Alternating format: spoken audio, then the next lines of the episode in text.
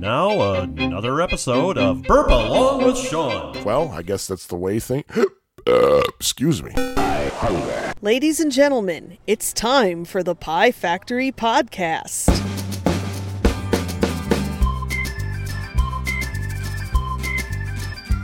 Well, Heidi ho there, friends and neighborinos, and uh, you've tuned in to the Pie Factory Podcast, episode number thirty-nine. Uh, yeah, this is uh, this is your host. Uh, gotta come up with a name now. Damn it. Um, Super Sean, No. spinning the hits. no. Yeah, screw it. This is your host, Super Shot, spitting the hits. Coming you Oh, from no, no, no, no, no, no, no, no. Oh, yeah, no. I think you just No, hit on it. No. Oh. This is Screw It Sean. This is Screw It Sean, spinning the hits, coming to you live from the home office in Bucksnort, Pennsylvania. And coming to you from the Logistics Center in Floyd's Knob, Indiana. This is Jimmy G. And this is. Oh, I already said who I am. Sorry. Never mind.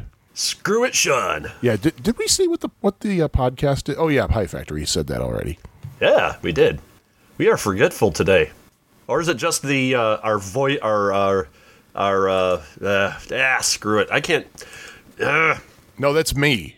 no, that's true. Yeah, it's true. That's true. Hey, that's do you I. have a sponsor this week? Because No. if you remember, Oh, hell no. hell no. Nobody wants to pay money for me. how do you know? Wink, wink. Uh, So, how are you? wait, I'll let you back. I, I, I, uh, you, wait, hold on, hold on, hold on. I'm, I'm not interested in how you are because you're hosting. You're supposed to be interested in how I am. That's how Damn this kind straight. of this how that's how this relationship works, yeah, right? but the thing is, I'm not interested in how you are. I'm not going to pretend. I has a sad. What does it mean to has a sad? I don't know. You you ask all the kitten memes that I'm seeing on Facebook. I has a sad. Bork bork, you are doing me a frighten. Now we're just going to get into all of the Facebook cute animal meme pages now. If you want us to stop, then say amen. I didn't hear amen. So we're just going to keep Yeah. going, rolling, Keep going. rolling, rolling, going. And they didn't like and share the post either. So uh, that little kid in Tanzania is not going to get that little heart transplant that he Nope. needs. Oh, you shuck. sick bastards. Yep. It's it's a shame what society has come down to. Yeah, I know. It, it, back in my day, we got likes and shares, and whenever anybody needed a heart transplant or an operation, people would be always there to give us likes and shares, just for the common good of society. Now you can't just get people interested to like or share things, you know? Yeah, what the hell? I know, man. What is a society coming to? Oh, I'm I, I'm I don't I'm know. I, to I'm, find out. I, I'm so worked up about it. We should probably just move on. So, have you any uh, say news, perhaps, for our game playing listeners? Ah, not really. Good, because that means it'll be easier to record. It'll be a short show. Hyde will have it done tomorrow. Bam. Bam. I have been playing uh, my Raspberry Pi again. I've been Oh, playing the hell out of the Legend of Zelda 2 on it. I still haven't gotten past the first one. I, I can. I haven't gotten past like. Maybe it's because I don't play with a map. You're supposed to use a map, right? You don't need one, but uh, yeah, a map will definitely help out, especially with all of the Yeah. hidden stuff that you really kind of need to find. I remember the first time me and my brother played it, we didn't have a map, and once we got there was a certain candle, and what and uh, when we got the bombs, we were burning all of the bushes, uh, such as it were, and uh, blowing up uh, rocks to find all of the different hidden secrets in the game. But eventually, we found a map, and uh, we got right through it. It's funny. Um, the angry video game nerd did a uh, an episode. He did an episode about the Nintendo Power Glove and how it was like a, you know, a crappy thing and and whatever and. And, and how it was just just a horrible contraption. And then later on, he did a thing about Legend of Zelda 2, which he likes the game, but most people, a lot of people, don't like it. So he figured he had to cover it. And he keeps going back to the fact that he could never beat the last boss. And he's like, "Well, I don't have anything to lose at this point. I'll just put on the, the power glove and he was just getting his ass kicked. Then he looks back at the camera and he's like, Well, that's it. I'm never going to beat Legend of Zelda 2. He, what he doesn't see in the background is that even though he's got the power glove on, he's not really doing anything with it. He's kicking the ass of the last boss. he turns the TV off. Then he go, runs right back and turns the TV on and sees that he actually defeated him. That was, that's a great episode. Uh, since we're talking about Legend of Zelda a little bit here, I ran into this years ago, and it's still being updated for different different uh, PCs. I, I know there's a Linux version of this, and I believe there is a Mac version. It's called Zelda Classic. It's at zeldaclassic.com. It is a public domain implementation of The Legend of Zelda, and it's got a construction kit with it, so you can create your own Legend of Zelda maps and all that. So if you're interested in that sort of thing, you might want to look into it. It's at zeldaclassic.com, and I, it is confirmed they do have a Windows version, a Linux version, and a Mac OS X version. OS so, 10. Uh, oh, I'm sorry, OS 10. Ugh. Next thing you know, you'll tell me my favorite, one of my favorite King's X albums is called 15, even though the title clearly is XV. There's this computer show in New York City called the Personal Computer Show, in which the main host says, Well, I'm just going to call it OS X because nobody agrees what it is. Um, actually, if you were to install the latest version of it, which is El Capitan, there's actually a voice that says OS 10. So there. Well, Take them apples, Hank. Is that a thing to say? Take them apples? mm, I don't know. Yeah. Well, That's a it's good Monday. question. What do you expect? Well, actually, it's Tuesday. I was off yesterday, so today's my Monday. Well, aren't you special? Yeah, yeah. But uh, going on a more serious note, uh, this was kind of a bizarre coincidence. But uh, last episode, the, probably the very first thing we discussed was uh, we discussed National Suicide Prevention Week, and it's it's a topic that uh, that Jimmy G and I both take pretty damn seriously. And um, what was really kind of scary was just literally a few hours before the episode was released. I had kind of seen a friend. Actually, I think it's uh, one of your friends too. Now that I think about it, uh, actually like contemplate suicide online. He was literally just minutes away from killing himself, and it was a pretty frightening thing to uh, to see him go through. I felt kind of helpless too because there wasn't much I could do. Kind of a long distance friend, don't live anywhere near him. It's not like I could have like rushed over and helped him. Didn't know a phone number or anything, and it was just a pretty frightening thing. And it was it was just he was going through some really really terrible stuff, and uh, all I know is I woke up the next morning and I saw that he had posted on Facebook. He's he said, "I have the best friends around. Thanks so much, everybody. I feel really embarrassed and things." And I don't know. I don't think there was necessarily anything to feel embarrassed about, but it was ah man. I just thought, wow, it's uh, pretty uh, interesting that we're about to release an episode where we talked about what we talked about. In that episode, I said that uh, there's the stigma attached to it, where people say that uh, contemplating suicide or depression is selfish, and you should get over yourself. You know, you're being selfish, and I'm like, yes, depression might be selfish, but it's okay to be selfish in in these sort of situations. But um, he said he felt embarrassed. It's the same thing. There's nothing to be to feel embarrassed about. There's no need to apologize for feeling that you embarrassed yourself. There's no need to apologize for feeling that you're selfish. There's no need to apologize for anything. It, it's it's happening to you, and express it however you feel you need to, as long as you're not harming yourself or others. And that's what it boils down to. I mean, there's all kinds of help out there for you, and um, it's interesting you mentioned that because we had some uh, actual responses to it. There's one person sent us a message. He basically had somebody say to him, like, "Wow, I'm glad it's not me," and and he just, yeah, thanks, buddy. That really helps it's nothing to play around with. Um, one thing I've been doing lately is uh, I've been watching a lot of uh, videos from a guy called the Cinema Snob. Uh, guy's name is Brad Jones. He's actually based out of Springfield, Illinois, and um, back about five months ago, he released a video about uh, it was it's about a forty minute long video entitled "The Time I Almost Committed Suicide," and uh, I was watching that today and uh, he tackles the situation with his with his uh, with his with uh, openness, frankness, also with a nice uh, side dish of his sense of humor, if you will. And um, it's interesting. He was talking about how he actually wound up in the hospital, and for whatever reason, the TVs in the room he was in in the hospital were only getting horror films. he was watching Scream and uh, what was the other one that was on there? It was just like all horror films, and he's like, normally I would be all into this, but I'm thinking he was like, I'm thinking right now this is probably not a good thing for me to be watching. but you might want to check it out. It's on the the Cinema Snob page on YouTube, and uh, it's it's it's certainly worth a watch. And one other thing I just wanted to say about that is we left that little bit uncensored.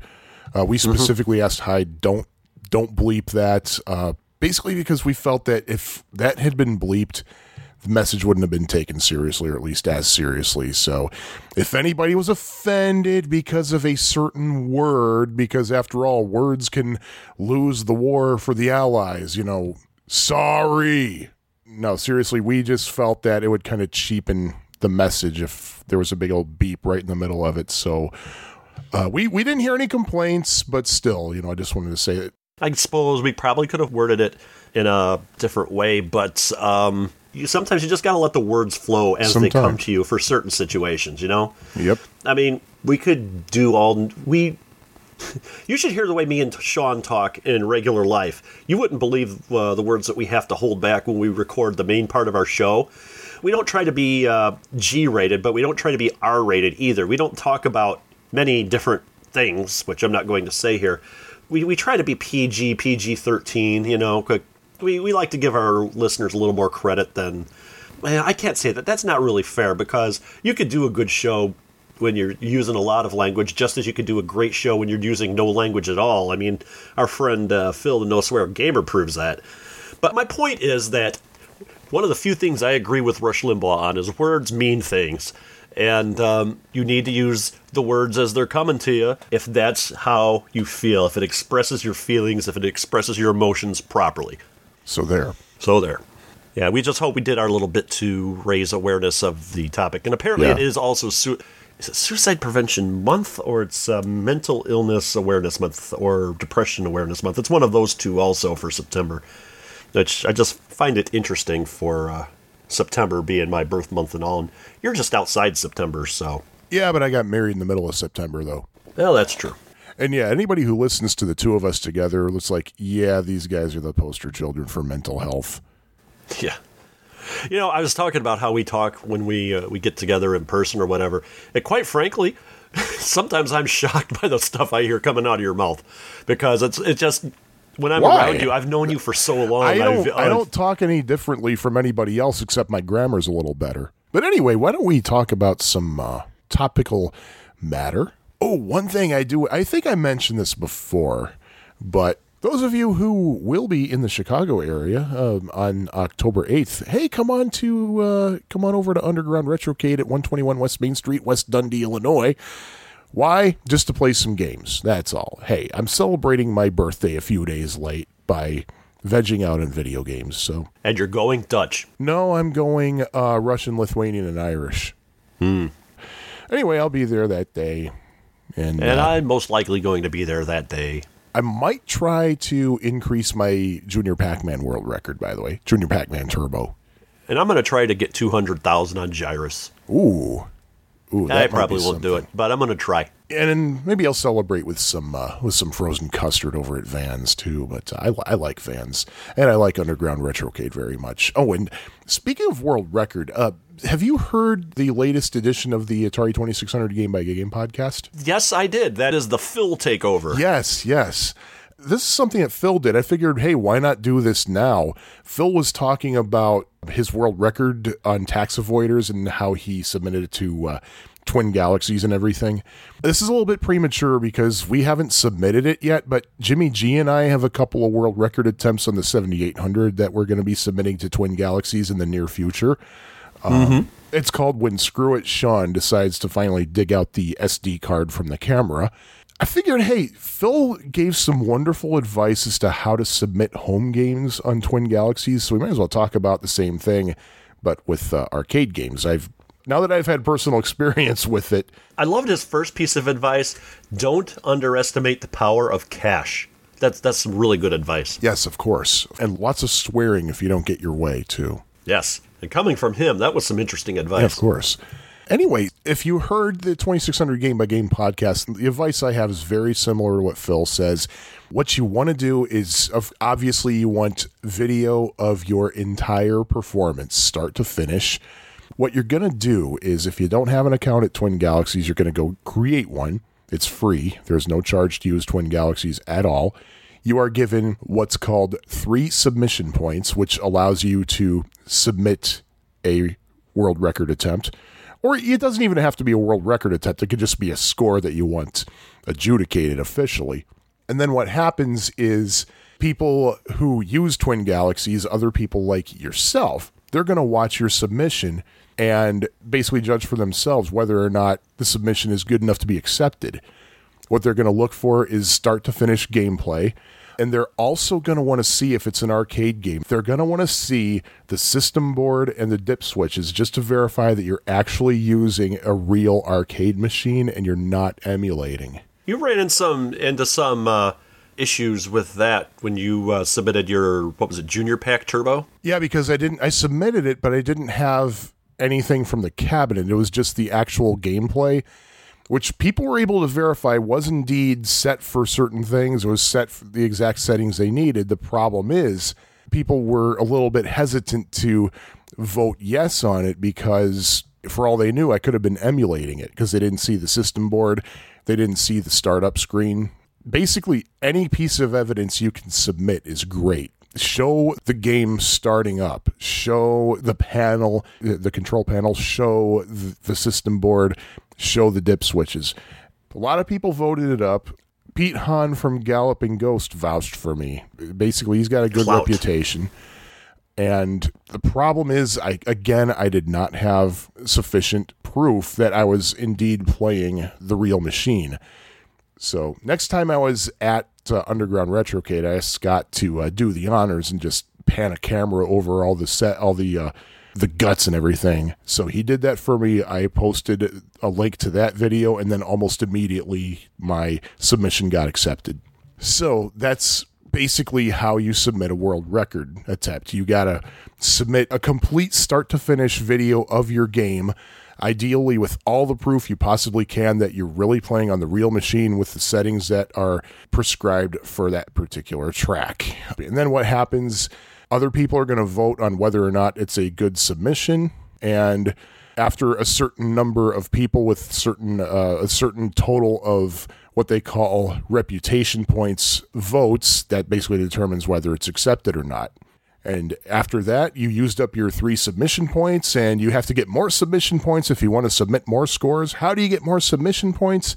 You get more submission points by adjudicating other people's videos and voting them up or voting them down. And for every vote you give that is decided on, if it if the final vote agrees with you, you get a submission point, and you also get reputation points. And the more reputation points you have, the more influence your vote has on whether or not a uh, submission is actually accepted. If you are wrong with your vote, you actually are docked a ton of credibility points. I don't know. That's all I had to say about that. So. I will make sure that everybody knows when we post our um, 7,800 world record attempts that we performed mm-hmm. at uh, Video Game Summit. So, indeed, that's what I wanted to say about that. Uh, uh, James G, what do you have to say? Burma. Thank you, but it's now called Myanmar. How about we talk about some uh, addenda and errata? How about that?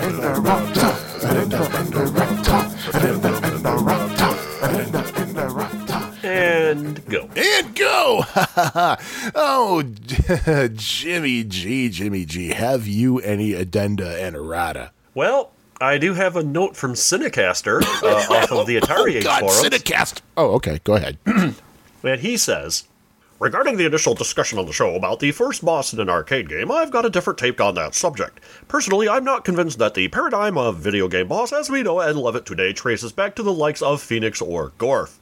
I think the boss really became a trope with the advent of non fixed game screens such as scrolling shooters, platformers, and beat 'em ups, where you progress to a point along a continuum and battle a boss to mark the end of a state, level, or world. In games like Phoenix and Gorf, you face off against a large ship as part of a standalone screen in the game. Yes, in retrospect, it looks a bit like a boss, but was it really? Or was it just an idea for a standalone fourth screen that that programmer came up with that would loop with increasing difficulty just like all the other screens? For me, I feel like my first boss encounter was the first time I came to the mothership on Xevious. I thought that was so damn cool and nothing like I'd ever seen before in a game. Any time after that, when I'd come to a boss in a scrolling shooter game, like a big warplane in 1943 for example, I'd be able to sense the debt owed to Xevious, whether real or imagined, just my two cents. Good day. Wait, was that actually a recording of Cynicaster? It sounded just like him. Yeah, that was an actual recording of Cynicaster. Oh, well, thank you, Cynicaster. Yeah. Well, thank you for the note. Um, I don't know because it seems to me the only requirement for a boss would be to present a challenge at the end of a round, whether it be a series of fixed screens or a scrolling screen. In games like The Legend of Zelda, I think, puts an interesting spin on that because the screens are all fixed. They don't really scroll in that game. They're broken in my version. Well, oh, you're kind of stuck on a screen with the boss. Um, in Xevious, yeah, the screen scrolls while the mothership is there, but I don't know. I, I, I think a boss is just a, a one big challenge at the end of the round or the game. If you look at it in terms of movie, it's like the boss character provides the end of film or end of experience or whatever challenge that the hero or protagonist has to get past. And I feel that's uh, what was I going to say? Aardvark. I, Aardvark. Burma. I think the the boss character just kind of doesn't necessarily hinge on that. As I said, it's just basically the final conflict in a well in, in a story for the most part, and uh, that's my opinion on that. Well, I have a um, Eratza. Well, it's more. Uh, I don't know what you, what you would call this. This is kind of a follow up to a previous addendum. Mm. In episode 38, I had talked about how I found a bug in Gorf Mm-hmm. And I saw this in at least two different Gorf machines where, under certain circumstances, if you move your ship to a certain exact pixel on the screen, you just die right away. I actually do have some some uh, information on what causes that. Uh, this is from uh, from someone who actually has a Gorf machine that does that from time to time. Basically, here's what we found out about the bug. It's not a bug per se, at least not a software bug. Uh, what we have found out is that this pixel problem I'm talking about, it can happen on any machine, which makes sense because I've seen it on more than one. The technical platform, I guess you'd call it, on which Gorf is built includes a cage that contains several PC boards. And um, because of the construction, because of the way it's built like that, there are several what they call points of failure, possible places where something could go wrong.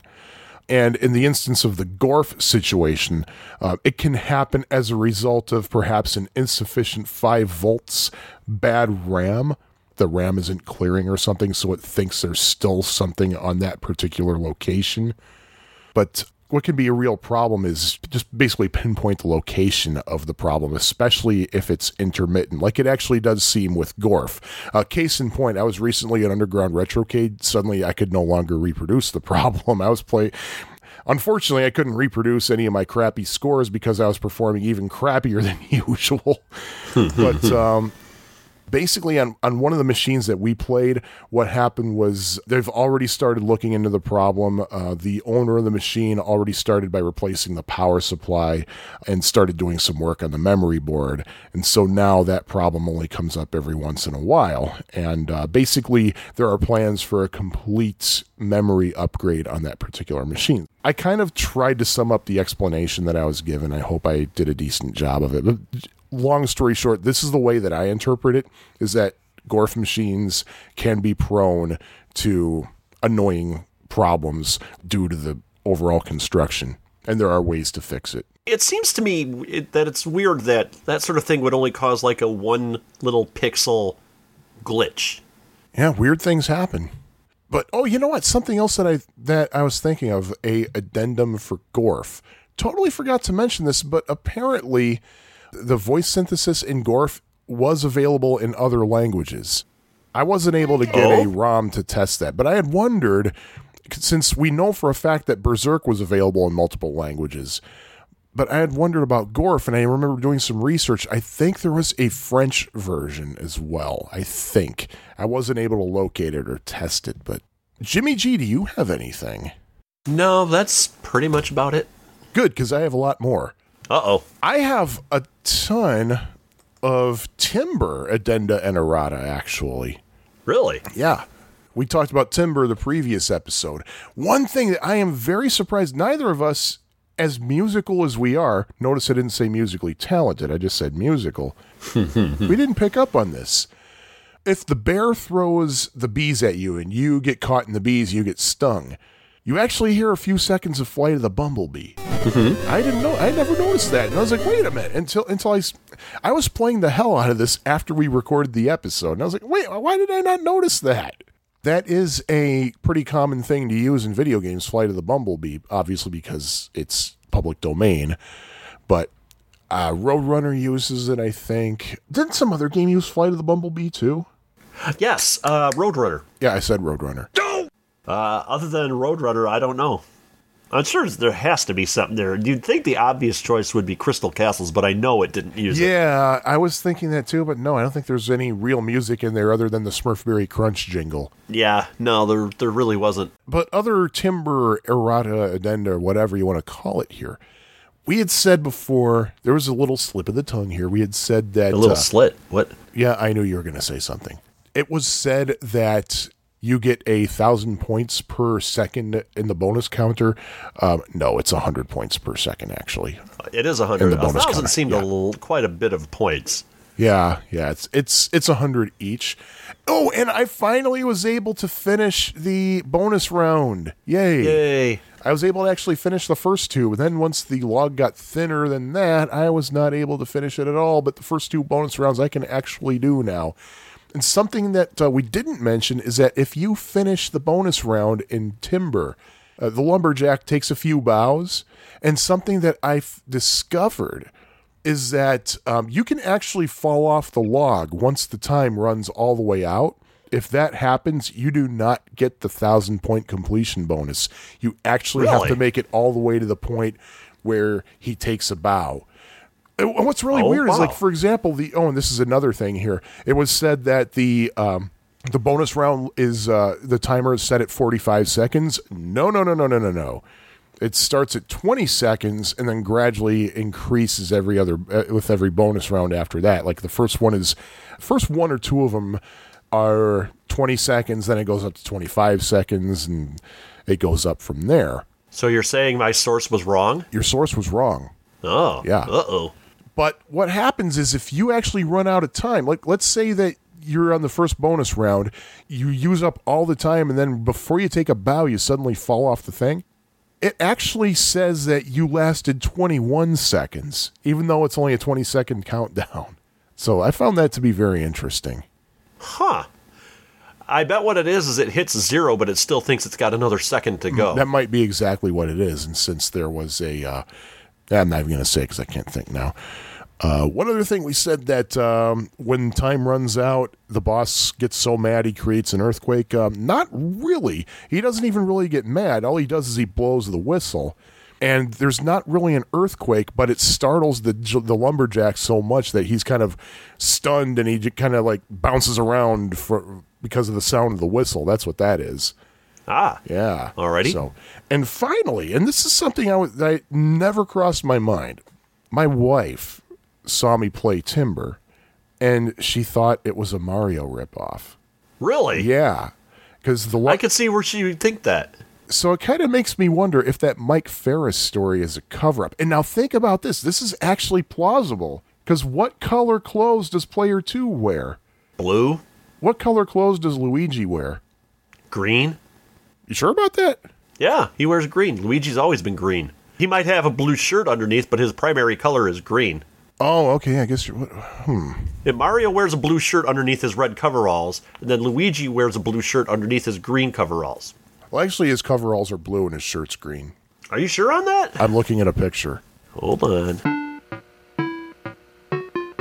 Oh, yeah, you're right. But his primary color that you identify with him is green. Now that I look at, well, here's Okay, a yeah. picture. Here's a picture of the pixelated Luigi where he's wearing green coveralls and a dark green shirt. Ah, I thought I was onto something. But pretty much every other image is he's wearing the blue coveralls and the green shirt. I thought I was so smart. I thought were. And here's a sexy picture of Luigi where he's wearing blue jeans and nothing else. Hmm. Link in the show notes. Oh, and here's something for your lady, a sexy Luigi Halloween costume. There's something really bizarre about that. Well, you don't find Luigi sexy? Not anymore. Oh, okay. So I was going to say, don't hurt poor Luigi, you know? I'm sorry, Luigi, you're just not sexy. Good day. Oh, and here's interesting. In Super Mario Brothers, the original one, he's wearing a green shirt and white coveralls. Hmm. So his shirt's always green. He's just, I guess, depends on whether it's before or after Labor Day is the color of his coveralls. Okay, now when is it no longer after Labor Day? I could probably think the day after Labor Day. So the day after Labor Day is no longer after Labor Day. See, that's it, it goes back know. to the whole Gremlins thing about how you're not supposed to feed your mogwai after midnight. That's true. Well, at, at what point is it no longer after midnight, though? They're probably the unwritten rule in that case is dawn. And which time zone? And what if you live somewhere where they don't observe daylight saving time? My brain hurts! Anyway, that's all I had for addenda and errata. I believe you already said you ain't got no addenda and errata left after that, right? Right? Right? Ain't nobody got time for addenda and errata. Ah, I guess that's the way things happen, isn't it now? I guess you're right. How about we talk about a game? I want to talk about Le Bagnard. Le Bagnard. La Bagnard. Ah, Le Bagnard. Ah, mon Dieu. The convict. Ah, oui. The convict. Bagman. or Bagman, as we call it in English, developed by Valadon Automation, although it's probably pronounced Valadon because I believe they are French, and this is from 1982, licensed to Stern for release in the United States. So, what is Bagman all about? Some of you probably already know, some of you might not know all about Bagman, but in Bagman, you are the Bagman, which actually, I think the convict is a little bit more accurate because he wears a striped shirt like a convict would. Granted, it's red and white, but that's Oh, but probably it could what be they because dress up French. like in France. Exactly, exactly. But you are moving the bagman, as it were, through a maze of mine shafts. Your job is to collect the bags of gold. Uh, you know they are bags of gold because they have dollar signs on them.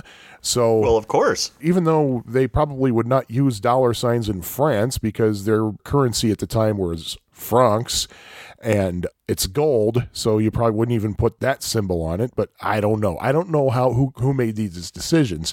But you got to collect bags of gold and deposit these bags of gold into a wheelbarrow that is located at the top of the screen. And there is a bonus timer that counts down from 4,000. And every time you put a bag of gold in the wheelbarrow, the timer resets and you get whatever bonus points are left on the timer. Sounds easy enough, doesn't it? Why, sure it does. Well, good. So keep listening there, Skippy, because most of these bags of gold are yellow. However, there's also a blue bag, a blue bag of gold that's worth even more points. You put the blue bag of gold into the wheelbarrow and you actually get double the bonus points. There's a little catch about that blue bag, though. Uh, I believe it is. It's in the second screen that you get three different screens per level, oriented horizontally. You start off on the far left, and then you go right one screen, and you go right another screen. I believe the blue bag is on the second screen I believe you are correct. and it is actually behind a wall of dirt that you actually have to dig out. How do you dig out the wall of dirt? Well, there is a pickaxe that you can grab, and what you do is you run at the wall with your pickaxe, and one time it'll swipe away some dirt. So you have to go at the wall one more time and swipe away more dirt. And then another time, swipe more dirt, and then another time, swipe more dirt. So you basically have to run into the wall four times with the pickaxe to be able to enter it and grab the blue bag of gold. And while you are carrying a bag of gold, you actually move a little bit slower than you normally do. If you're carrying a blue bag, you slow down even more than usual. Now, think about this, Jimmy G. Hmm. In what other game do you slow down when you are collecting something? Super Bagman. Super Bagman, yay! And what other game that predates Bagman? Uh, you slow down when you carry something. Or when you collect something, I should say. you collect something. I'm drawing a blank off the little top of game called. Pac-Man. oh, and, and Ms. Pac-Man, Pac-Man and Junior, Pac-Man, Pac-Man. which is where I'm going with this. Also, in Bagman, if you grab the blue bag, remember you slow down even more than you slow down if it's a yellow bag. So hey, there's another Junior Pac-Man parallel, even though this game predates Junior Pac-Man. So, hmm, you gotta wonder. They're time You gotta lords. wonder if Midway might have uh, gotten a little bit of influence there. In fact, there's a lot of Pac-Man vibe in this game, really, when you think about it. But we'll get to that in a moment.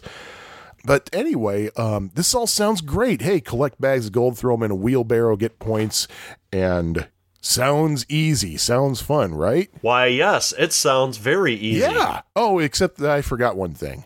There are some mine guards. There's some guards that are going to try to stop you, and you only have two defenses against the guards. One of those defenses, you can drop bags of gold on them, assuming you are moving up or down, like you're climbing a ladder or something. You can drop a bag of gold on a guard, or you can use a pickaxe to basically knock out a guard. Either way, the guard is only going to be rendered unconscious Stunned. for a few seconds. So, uh, He's stunned. Very stunned. oh, but that is not No. all there, Jimmy G. You know what else could get could get in your way? What is that? Termite. Oh wait, no, not term. Not in this game. They don't have termites in this game. They have mine carts that continually move back and forth across the mine on tracks. Yay, what do I win? You win a lost life if a mine cart runs Yay. into you. Yay. And this is where things get a little bit unfair. The guards are immune to mine carts, but you're not. Explain that. I can't. Say, Oh? I would think that a minecart might help you in some certain situations, though. Do tell. Well, on the ceilings of some of these corridors are a little hook. Now, one thing we hadn't mentioned are the controls for this game. I do believe we haven't done that No. yet. You have a joystick and an action button. Ah, you have two action buttons. Are you sure about Yes, that? Yes, I am. One on the left, one on the right. Oh, I see what you're saying. You're Aha. doing the whole ambidextrous thing there. That's right. So, if you're standing under one of these little hooks in the ceiling and you press the action button, you will lift your, yourself up. And um, if the minecart comes underneath you and you push the action button again, you can ride the minecart. And I believe as long as you're in the minecart, you are invincible from the guards. You know what? I got something to say about that. I swear, every time I played Bagman, I would still lose a life if I crossed paths with a guard while riding a minecart. I swear. But I don't know if that's true. Well, here's the thing. I swear that's because I was I, I didn't get a chance to check, but I did watch a playthrough video, and I saw the guy was just whizzing right by the mine guards. I was like, "What the hell?" I swear I can't do that. But you know, there are two ways to get out of the minecart when you're done. You can either press the action button when you're underneath one of the hooks, or press the joystick in the direction opposite the minecart is traveling. But you must be careful because you don't want to do that if you're right near the edge of a cliff because then you can fall to your doom. Oh, you know, you know what else can happen? A guard can fall to his doom. Mm-hmm. Except the guard's doom only lasts a few seconds. And uh, if you accidentally push the joystick the direction the cart is traveling, you will lose a life. So you got to watch out for that. Wait, watch out for what snakes? Watch out for snakes. And you say I repeat jokes. So tell me more about this game. Oh yes, yes, I would absolutely uh, love to. Uh, here's what's going on. Uh, how else may you lose a life? Well, allowing the bonus counter to run out all the way. When the bonus counter reaches 400, as a warning, you'll hear some music start up. I believe that's uh, how you can lose a life in Bagman. Is there any other way? I don't think so. Uh, minecart, running out of time, touching a guard, falling to your death. Yep, that's about it. Now, you were saying about the hammers or the pickaxes, if you will. Pickaxes. Uh, you can only carry them for so long before they disappear, and if you kill a guard with it, the pickaxe will disappear. well, you, you can't really kill the guard because the guard comes Well, back. Well, they stun. yeah. But the uh, you will lose the pickaxe. Then uh, one strategy I noticed in a playthrough that I was watching on YouTube was he keeps picking up and dropping the hammer. Unlike Donkey Kong, where you have to wait for the hammer to disappear, using the action button, you can actually drop the hammer, and I believe the time limit you have on the hammer resets if you drop it. Uh, one other interesting thing about the hammer: as soon as it's hammer time, uh, if there is a guard on the same level as you are on, they automatically reverse direction. It comes in handy for that uh, more often than it than it does come in handy for actually uh, stunning one of the guards. Yeah, you can actually use that to your advantage. To actually, lure them into uh, into your path to stun them with the pickaxe. But once again, if you stun them with your pickaxe, you lose the pickaxe for good.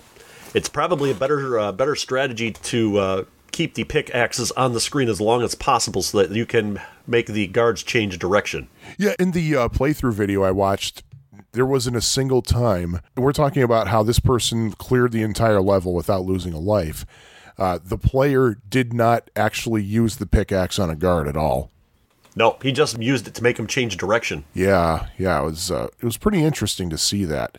And you know what? I, I'm really questioning that thing about how the pickaxe is only going to last a few seconds because I never saw it disappear.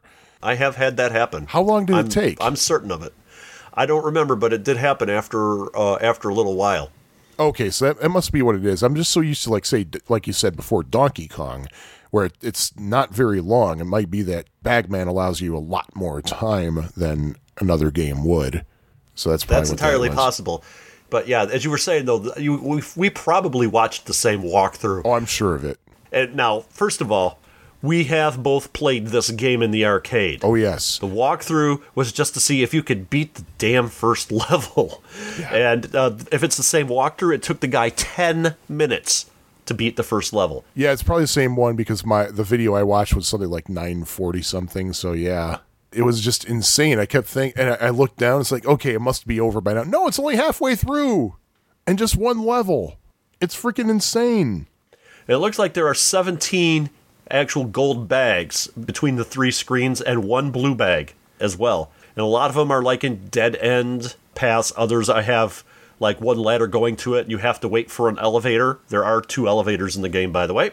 And uh, sometimes there's just a, a shaft. Who's the black private dick that's a sex machine to all the chicks? And uh, sometimes you just have no choice. The uh, there are only two guards in this game that actively pursue you, but it seems like they are freaking smart.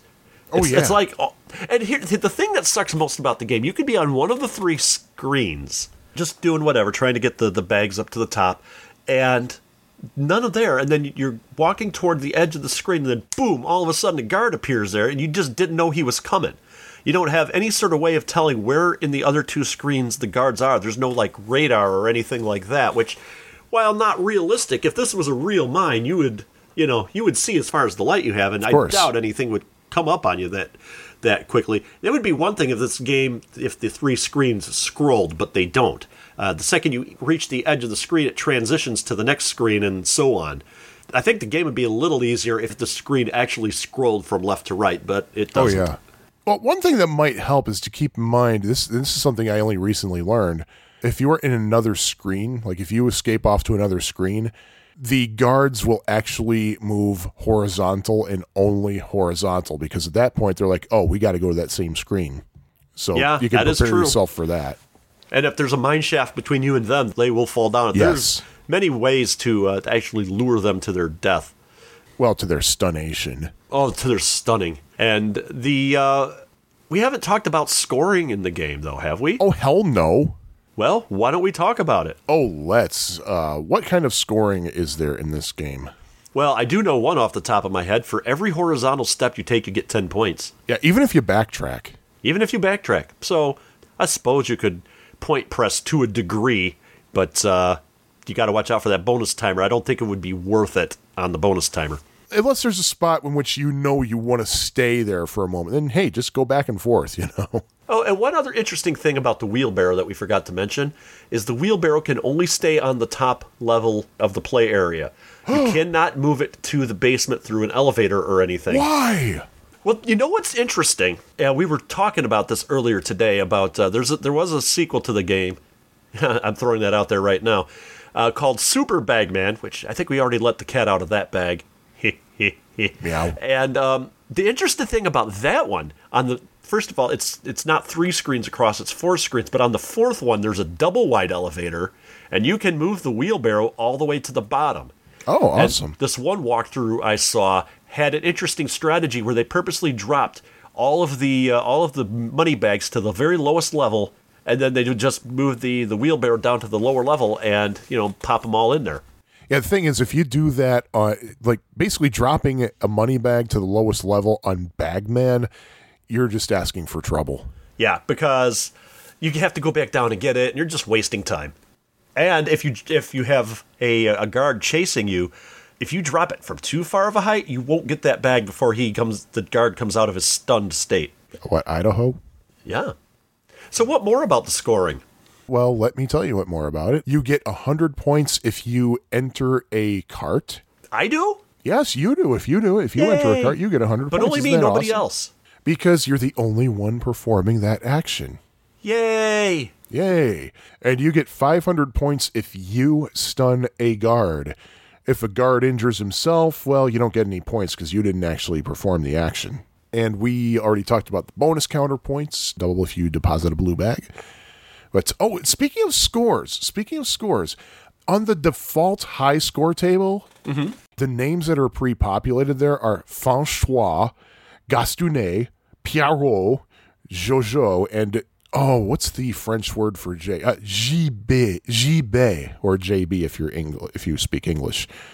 Now, the name Pierrot, there's a significance to that name for at least two reasons. Now, first, and the most obvious significance of the name Pierrot, you probably immediately recognize that name as the title character from a short story by Henri Rene Albert Guy de Maupassant. Uh, yeah. Yeah, Pierrot being a dog that's abused by its caretaker, and it's a story that I really don't care to talk about any further than that. The other thing worth mentioning about that name Pierrot, remember episode 38 when we talked about Do Run Run? Super Pierrot. It's called Super Pierrot in Japan. Yes. A French name for a Japanese game. Interesting, isn't that? Well, I'm glad you thought it was. Oh, I thought it was fascinating. So, is there any other uh, interesting points that we need to talk about? Well, you know, we like to mention the home ports, which there were a few, although there weren't, I don't know if you'd really necessarily call them ports or clones. If it was under a different name, uh, I would call it a clone. But I think one thing that we should mention first, though, is Bagman actually was on the release list for the Atari 2600, and that would have been the only classic port of this game had it come out. According to AtariProtos.com, they reported that the port of Bagman was programmed by Steve Host, Hostlet, Host, Hostetler? Hostetler for Atari. And apparently he was almost finished with the game when Atari laid him off. Uh, he sent all of his materials back to Atari afterwards, and it's unknown what happened to them. So it's very possible an Atari 2600 prototype of Bagman is out there in the wild somewhere. So keep searching them garage sales and them barns. You never know what you're going to find. And uh, but that's about the only reference to the classic consoles that Yeah. uh, that there is for this game. Yeah, there are several clones, though. Now, the thing is, I don't know if there's one that I'm particularly interested in. There is a clone for home computers that was called Gilligan's Gold. Ah, yes. Apparently, it was called Gilligan's Gold just because the name Gilligan would be familiar to uh, American folks. But uh, Ocean Software released that clone. It was available on the Commodore 64, the ZX Spectrum, or ZX Spectrum if you're not in the United States, and the Amstrad CPC. From what I read uh, about the reports of that, is that was actually uh, programmed by Atari Soft, but then the Atari Well- closed. Then Atari closed their uh, Atari Soft branch, and that's what I heard. Yeah, the way I heard it, I might have heard this wrong though, is that Ocean Software was eventually acquired by Infogrames, aka nowadays Atari, Atari. Yeah. not the same Atari we grew up with, unfortunately. No, it's Atari in name only. There's also, uh, I- I've never heard of this one before, the Memotech MTX. Oh, everybody had one of those back in the Ferg. Well, the thing is, back in the Ferg, I lived in a very remote place where no one ever cared anything about, so that's probably why. But Continental Software released a clone for that thing, and they called it Goldmine. Very continental. And there was also another Commodore 64 clone made by Aardvark Action Software. and It was called Baggett Man, and that was released in 1983. Uh, it was also like available. a on the- little hard French roll. yeah, yeah, and it was also available on the Trash 80. Ah, the TRS-80. One of the few computers I don't have any experience with. Yeah, I don't, I don't think I ever had an exper- any kind of experience with that thing. The Coco. Unfortunately, I was unable to find any instances of it of uh, Bagman occurring on the Acorn Archimedes Or the Tomy Tutor. or the Tomy Tutor. Yeah, what's up with that? I have to say, when we did, we covered, I think it was Frogger. Yeah. And we brought up that there was actually a port of Frogger to the Tomy Tutor computer. And we saw the video of how that played on YouTube. I was really impressed with the quote unquote power that little thing had. Yeah, Uh, that looks like it played a mean game of Frogger. yeah. Seriously, the, I mean, it, not that it was bad by any means, but the worst version of Frogger I've ever seen was the Parker Brothers Atari Twenty Six Hundred version, And that was a good version. and that was a good version. yeah. You can refer back to that episode. Yes, absolutely. So, uh, should we talk about um, records? Yes, actually, we should. I just got done listening to Dark Side of the Moon, and then I was listening to Panic at the Disco after that, but I know I'm not supposed to like them because the internet tells me I'm not supposed to. Now, is that when they were still known as Panic at the Disco, or Actually, they, they got rid of the exclamation mark now. okay? So they're you were listening to Disco. newer to the newer version where they don't have the bang. Yeah. Okay, but uh, how about scoring records? Should we talk about them? Sure, let's do that.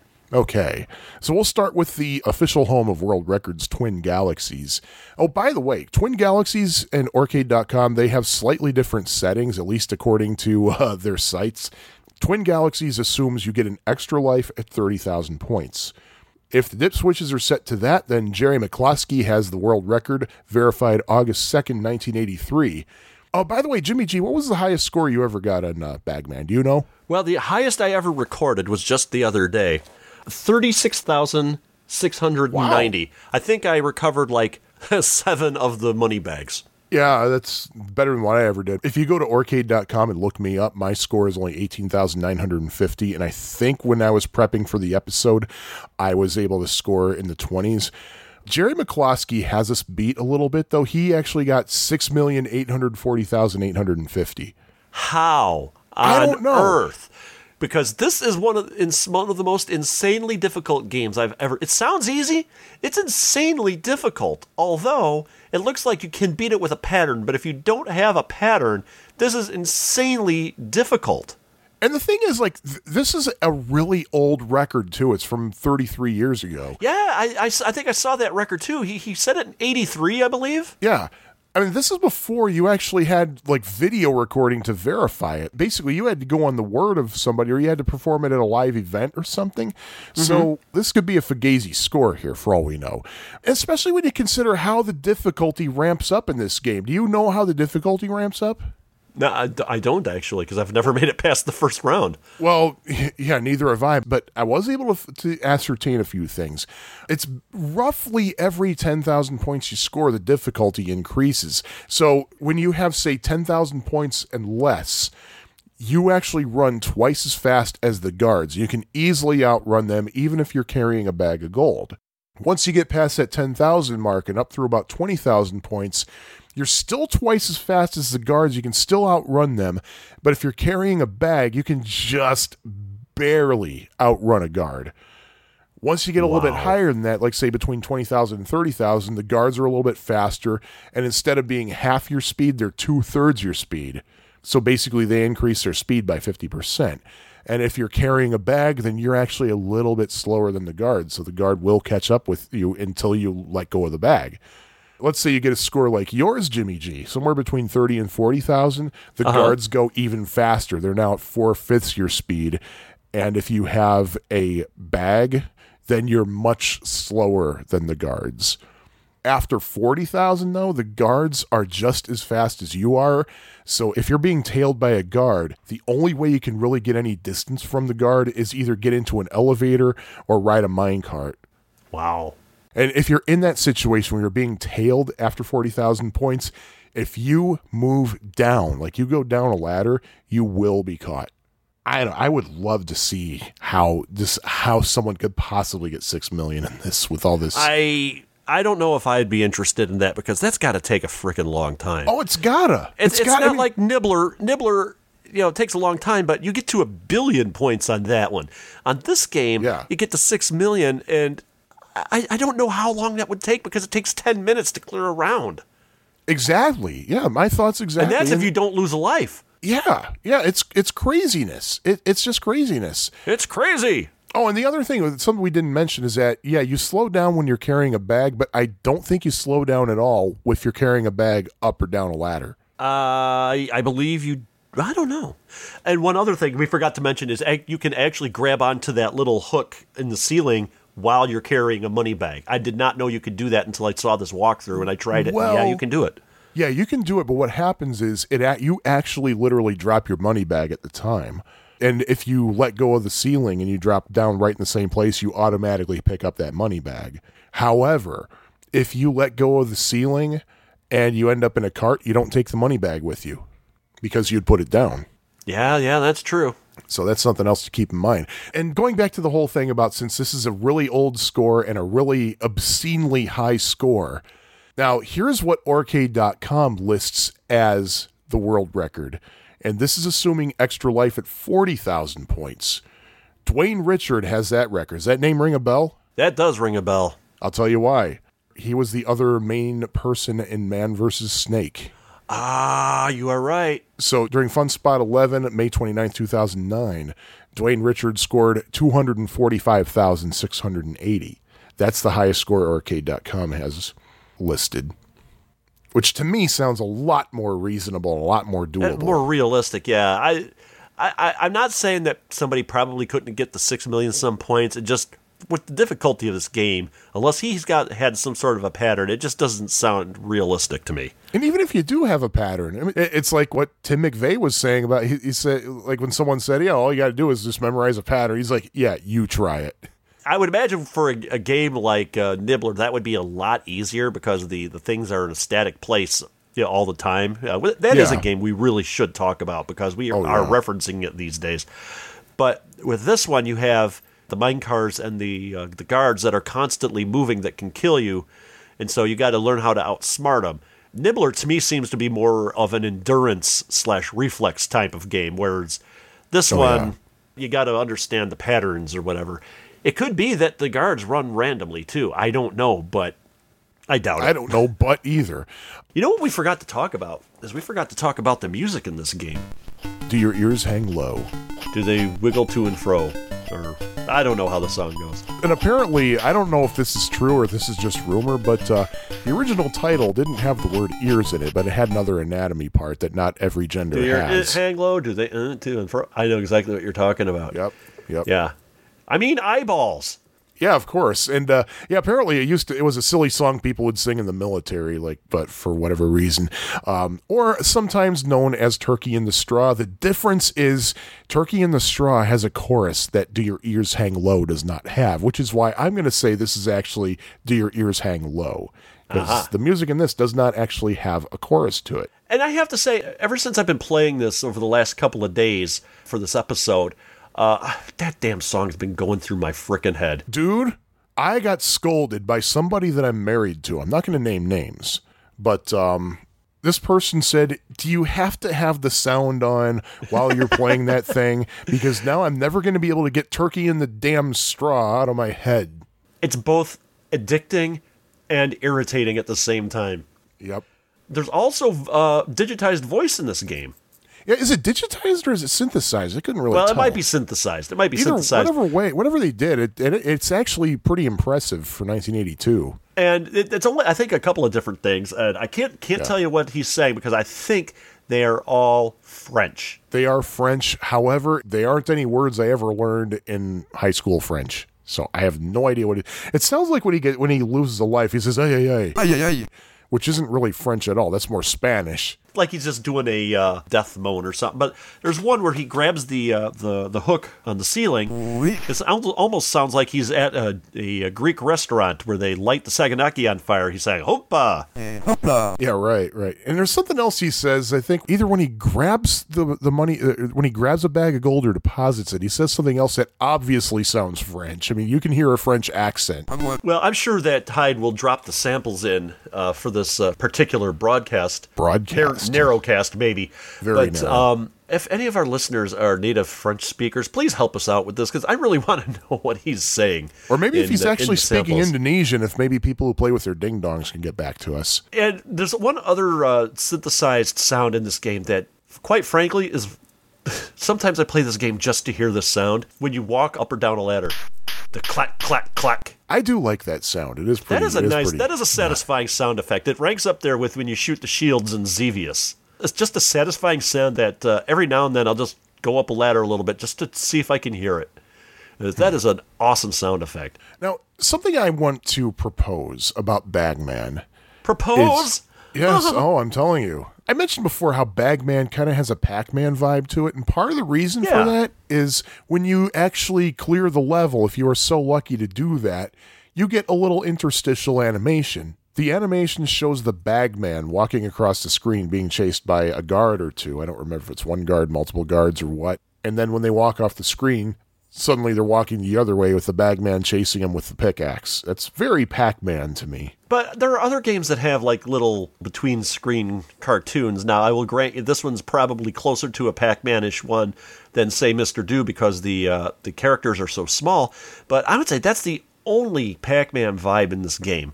Other than Well, that, keep just listening, Jimmy G. uh oh. Because for one thing, Bagman is a little bit on the mazy side. It looks a little bit like a maze. And also, you can kind of temporarily turn the tables on your pursuer. But there are plenty of arcade games that have those same two kind of um, things going on with them. It doesn't necessarily make this a Pac-Man thing. If this is more Pac-Man-ish, I would uh, expect there to be a maze full of dots or some some sort of uh, variation on that thing. When this is really not that much of a variation. This is more of uh, this is more of a platformer. I'd say it has a lot more in common with say Donkey Kong than it does Pac-Man, Okay, the, if not Pac-Man, then Clean Sweep on the Vectrex. which I've never played. Clean Sweep is basically a Pac-Man game. It's a Pac-Man clone with a little extra thing in that you have to deposit what you collect. Kind of like you have to do in Bagman. You have to deposit what you collect. You can't just pick up a bag. You also have to deposit it. So I want to think that there was a, a Pac-Man clone in the arcade where you had to do that too, but I can't recall what it was off the top of my head. it was probably Clean Sweep on the Vectrex. You probably went to an arcade that had a Vectrex. Well, obviously. I Yeah. mean, it was hell trying to find the coin slot on the Vectrex, but still. Anyway, I th- do we have anything else we need to say about Bagman? Clack, clack, clack. I think I'm pretty done with Bagman. No, you're not, because you got to tell the people how many continues you want to rate Bagman. It's r- really tough for me because I play this game off and on, but it, it is insanely difficult for me. And the fact that, spoiler alert, after you uh, complete the first round, the second round, uh, the second set of three screens, it's exactly the same layout. There's like no variety. You're just in the same maze over and over, and there's no bonus round to break it up. Now, I've never gotten past the first screen without cheating, but it just I don't know. It's it's like it, it seems to me it could become repetitive really fast if you were really good at this. But I'd, I'd have to say though, since I'm not really good at this and I do come back to it, I really like the music and the sound effects in it, and the graphics are good for what they are. Um, man, I'm having, I'm really having a, You're having a party. I'm having a party. Uh, I. I, I, I'm having a tough time on this one. You, you know, I think I'm going to rate it a three. Even though I do come back to it, and it's not a bad game, I think its insane level of difficulty and the potential for becoming repetitive is kind of what does it for me. Yeah, I'm also going to rate it a three, but simply because, well, it actually is a unique concept. It really is. There's no other game like it when you think about it, The only game I, I ever except Pac-Man. No, the only game I've ever played that is uh, is close to it is uh, it's Lode Runnerish in a way, like the old the old eight bit uh, computer I game. can almost see that. Especially since Lode Runner, you do have pipes that you have to hold on to, and you're collecting stuff. You just don't have a wheelbarrow you have to drop them into. It, it's got a Lode Runner vibe to it, but I don't remember if Lode Runner came out before or after this, or maybe around the same time. So that's kind of what I compare it to. Lode Runner was also insanely difficult too, by the way. Oh yeah, yeah. But the thing about Bagman, I mean, it is a unique concept. I got excited when I found out Galloping Ghost had it Uh huh. Because I hadn't played it in a while, and then I remembered why I hadn't played it in a while because, well, it's a good concept. It's very creative. The sounds are good. The graphics are good for 1982. But the thing is, it's because it is so darn hard. It is so difficult that I get turned off by it too easily. Even mm-hmm. when we were prepping for this episode, I couldn't stand to play it very much. I would play this and I'd get fed up with it and I'd play Timber or Mr. Do. By the way, where was the first place you ever played this? Oh, geez. I'm not 100% sure. I would say it would have to be by default Aladdin's Castle at Lincoln Mall. Theoretically, it could have been Showbiz Pizza Place in, in uh, Westmont, Illinois. It could have been Stargaze Arcade in Bourbonnais, Illinois, the the one time I was ever allowed to go there. So I don't know. I'm willing to bet all the money that we both wish we had that it was at Aladdin's Castle. Actually, mine was at Aladdin's Castle, Louis Joliet Mall. Ah. And interestingly enough, they had it there for quite a long time, and then suddenly, uh, Super Bagman was in its place.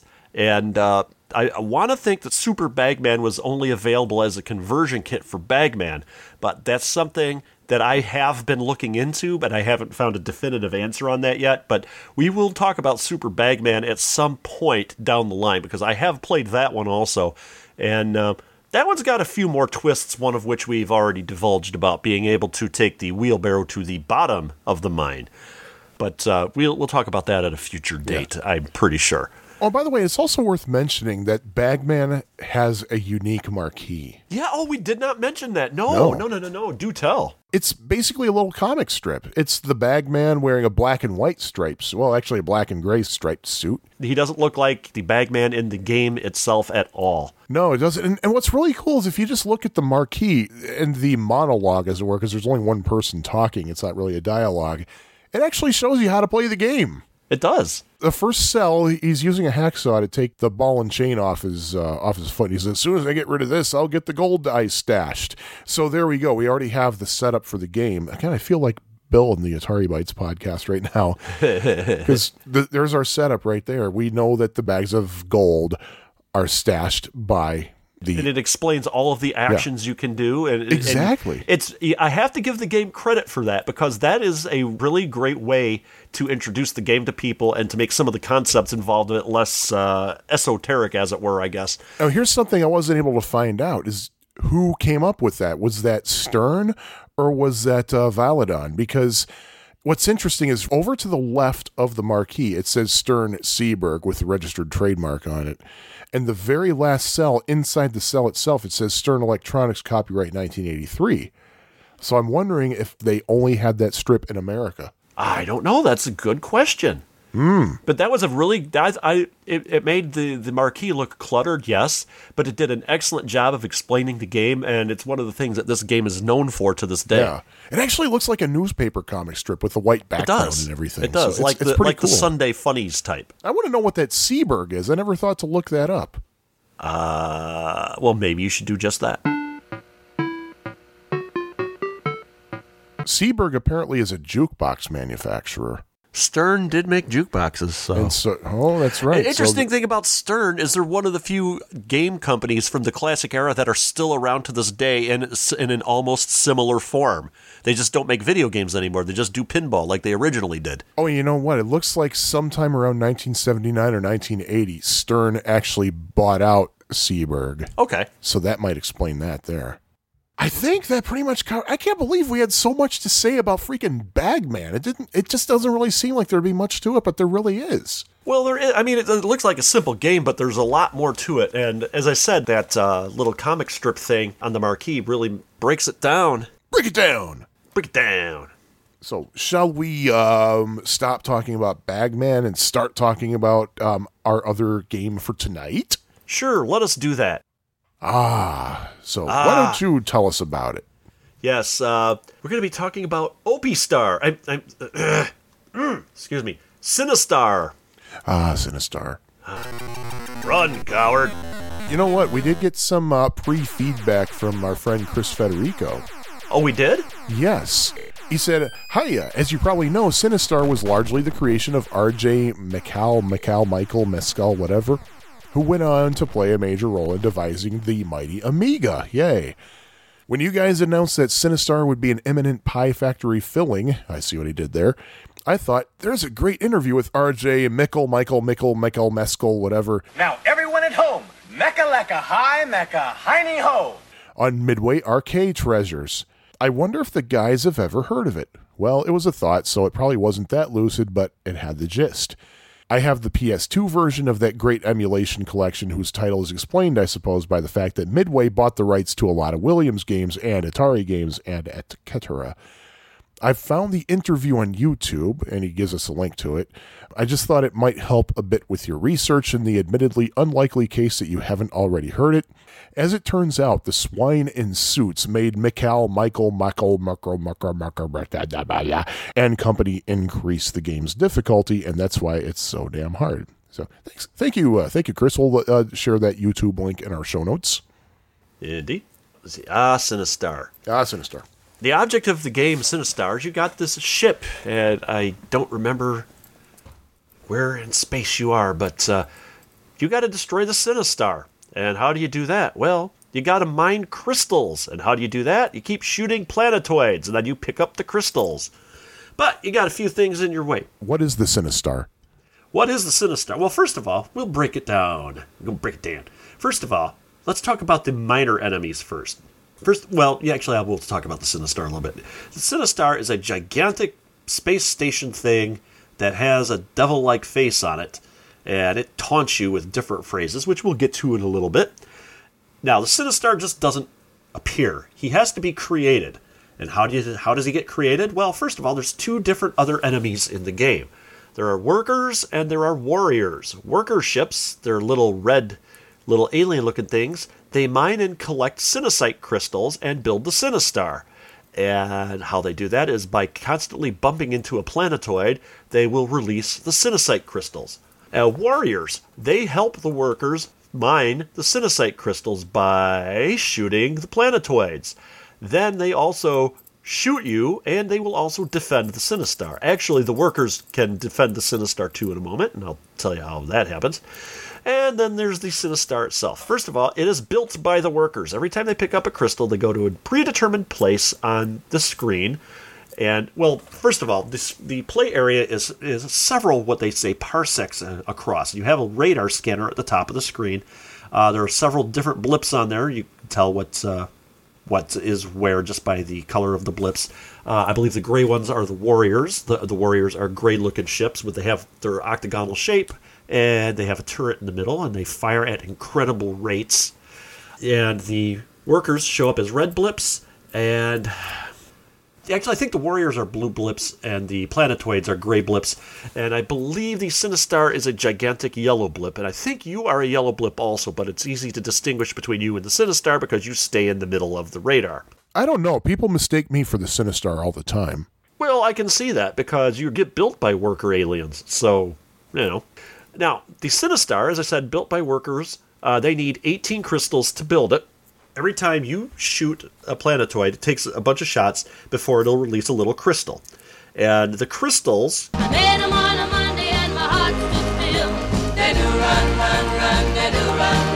Can be picked up by you or the workers. If you pick up a crystal, it turns into a Sinibomb. No, not Cinnabon, the place of the tasty yet overly sweet cinnamon rolls, but a Sinibomb and the workers pick them up and they use that to assemble the Sinistar. It takes 18 crystals to assemble the Sinistar. However, it only takes 13 Sinibombs. I'm going to keep confusing Sinibomb with Cinnabon now that I mentioned that. it takes 13 Sinibombs to destroy the Sinistar. What happens is it takes, there's like 12 around the outside and then 6 in the. Wait, is it 12 or 14? I think it's 14 around. No, it's 12 around the outside, four in the middle. No, that would be only 16. That would be six. I don't remember. Just take my word for it. 18 crystals to build, 13 to destroy. Because one for the face. So there. Oh yeah, it would be 12 around the outside and then six in the middle though to complete the face. So there you go. Anyway, 13 Sinibombs to destroy it. The control panel has a joystick, and it also has a fire button, and it has a Sinibomb button. Now, the interesting thing, first of all, the uh, the joystick I believe is like a 64 way joystick, 64 directions, if you can believe that. You have absolute freedom of movement in this game. Uh, the game itself plays a lot like Time Pilot to the uninitiated. We've talked about Time Pilot in the past. So, if you can play Time Pilot, you'll have an idea how to control the game, but not much more. Uh, because at that point, you also have to be cognizant of the warrior ships shooting at you, and then of course there's the Sinistar. If the Sinistar gets a hold of you, if you touch the Sinistar, you spin, and then the, the Sinistar takes a big old bite out of you, exploding your ship. Uh, you could tell when the uh, Sinistar is ready, it's been finished building because it will have a, a sound effect, a voice that will announce Where I live. And uh, we'll get some more to the speech in a moment here. Oh, I know the theme. The theme is games with speech. Yay! Good night, everybody. Good night, everybody. One interesting thing about the game, if you go into the service mode where you can set all the options for like free lives and that sort of thing, it actually does have an option to have rapid fire turned on or off. So you could either have a machine where you have to keep tap, tap, tap, tap, tap, tap, tap, tap, tap to fire, or just hold it down to fire. And most of them, I think, by default, are set to fire. So, you got that going for you. Now, let's say you picked up 18 crystals and they were turned into Sinibombs. Any more you pick up after that, I believe it adds it to the engine's energy, but that means nothing. It just means that you basically just wasted a crystal. The crystals behave in, not just the crystals, everything behaves in interesting manner. The only two things in the game that can kill you are the shots from the warriors and the Sinistar itself. You bounce off of everything else. You bounce off the warriors, you bounce off the uh, the workers, you bounce off the planetoids.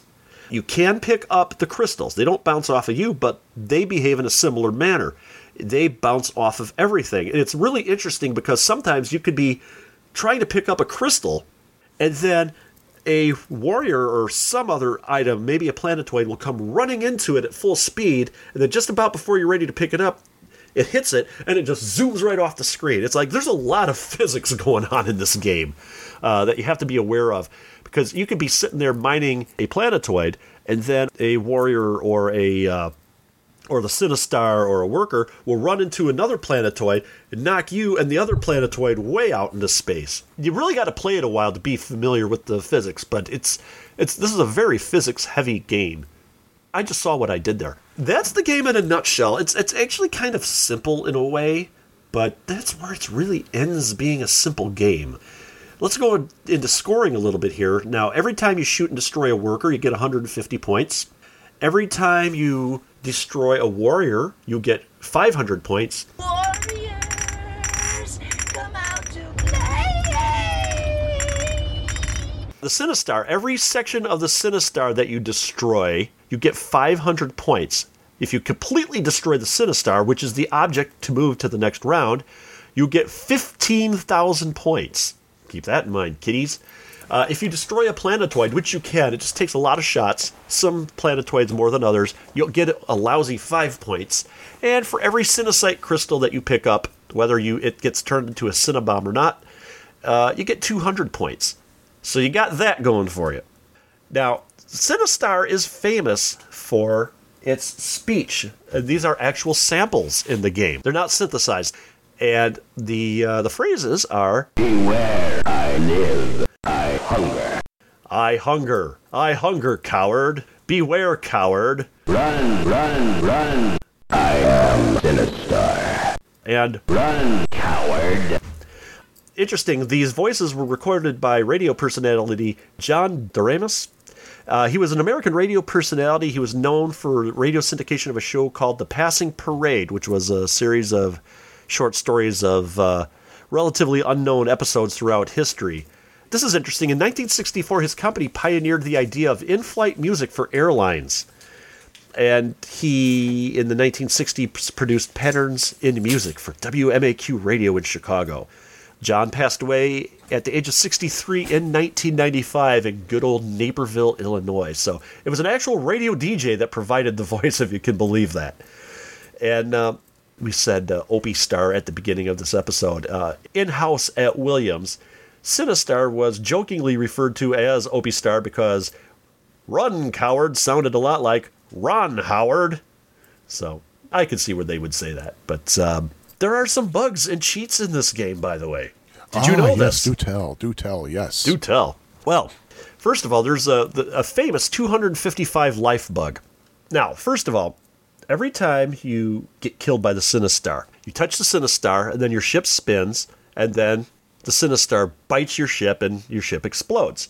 Now, what happens is when the, the spinning animation starts, all of the warriors stop firing at you. And the reason is because they didn't want to cause any sort of a glitch in the game. What they didn't think of, though, was uh, what to do about shots that were already on the screen at that time. What happens at that point, let's say that you start the spinning animation. You're going into the Sinistar, your ship is spinning. There's nothing you can do about it. But you get hit at the same time by a shot that was already on the screen. The shot hits you first, and it makes your life count go to zero. But it has to finish the animation, and the Sinistar has to chomp you. So that by the time that you hit the Sinistar chops you, then you lose another life, setting the counter to negative zero. And on an 8 bit computer, negative zero is the same as 256. Ergo, Oh, negative one, actually. well, I'm sorry, negative one. Ergo, you now have 255 lives. I've never seen anybody do it. I haven't even watched the YouTube. No, I have seen the YouTube video of it. Specifically, it's because it was the number is specified as an unsigned integer, which means if it hits negative, it rolls back into the extreme positive. Exactly. So you end up with 255 lives. And there are a couple of hidden credits screens in the game. You can get the information about whoever created it. Several steps required. Uh, you have to do this on the last life of your game. The easiest way to do it is if you have access to the internals of the machine. You set the number of lives you have to one. But otherwise, you can do it with just you know, a regular game. It's just going to take a little while. First of all, insert a credit, and then you bump into a rock. Then you push the fire button seven times. And then don't fire anything and avoid planetoids and workers and get shot by a warrior. Now your game is going to be over at this point. Enter your initials. Then press the two player button three times, then insert a coin and start a new one player game. Now you don't move or fire, just push the Sinibomb button once. Now at that point, if you insert three coins and press Sinibomb again, there's going to be a crossword credit screen, like the credits, the names of the people be in a crossword format will be displayed. To get just a message from Williams Electronics, instead of doing the three coin thing, just end the game by getting shot without hitting a planetoid or firing, and then push the one player button to display the message. And that is how you get those particular messages. Uh, one thing I did uh, forget to mention is after the Sinistar is built and you shoot a Sinibomb, the workers and the warriors will purposely try to run into your Sinibombs to intercept them. And in fact, if it happens off screen, there's a little message area at the top left of the screen. It'll give you status updates. And you see a message up there that says Sinibomb intercepted by worker or warrior or something like that. So you want to collect as many Sinibombs as you possibly can. And even while the Sinistar's chasing you, you're going to still want to try to collect as many Cinesite crystals as you can. Now, moving on to ports, there were no released ports of this game uh, on the classic systems. However, there were prototype ROMs found for the Atari 2600 and Atari 8 bit computer systems. And the interesting thing there is there's a looks like a complete Atari 2600 ROM for this game, and the 8 bit computer version looked like it only needed some uh, tweaking of the AI. Both of them were really, really well done. The Atari 2600 one was, you thought the arcade game was hard. The 2600 version is insanely hard. It's harder than the arcade version. It's harder than the arcade version because Good in the arcade, night. when you hit the Sinibomb button, it automatically homes in on the Sinistar. In the Atari 2600 version, your ship has to be facing the Sinistar for the uh, the Sinibomb to hit the Sinistar. Don't know if that was something they were going to fix later. Now, the Atari 8 bit computer version was ported to the Atari 5200, and I believe you can purchase that at AtariAge.com. Interesting to note that the Atari 8 bit computer version also has the voice. Every time the voice plays, the action on the screen, and boy, is there a lot of action in this game, uh, comes to a screeching halt to play the sample Oh, kind of like Berserk. like Berserk, and the Atari 8 bit version does not use the same samples as the arcade version. In fact, Atari manager Steve Calfee supplied the voice for the 8 bit version of Sinistar, and uh, he was like the uh, the boss at Atari. And uh, yeah, they thought it was interesting to have the evil boss man record the, the voices of the evil villain in the game. And uh, I believe that's about all I have to say about Sinistar at this point. Um, absolutely stunning graphics. This game has some amazing, really well done graphics. The Sinistar Oh, it's itself Williams. is quite uh, beautiful, and it's uh, it's got your typical Williams uh, shoot 'em up explosions in this. In other words, they're they're, they're quite beautiful in and of in and of themselves. And uh, the thing with this game, there's no time to breathe. Oh, one thing I did forget to mention: there are different kinds of zones in each game. Uh, there's a worker zone where there are more workers than anything else in there. A warrior zone where there are more warrior ships. A planetoid zone, obviously, there are more planetoids than other things in the screen. And a bleak zone, which has very, very, very few planetoids. And uh, if you get that one, uh, you need to really watch out. Watch your Sinibomb level. Uh, and one other thing I forgot to mention any Sinibombs that you have left over from a level, you do carry them on to the next level. So you've got a bit of a head start.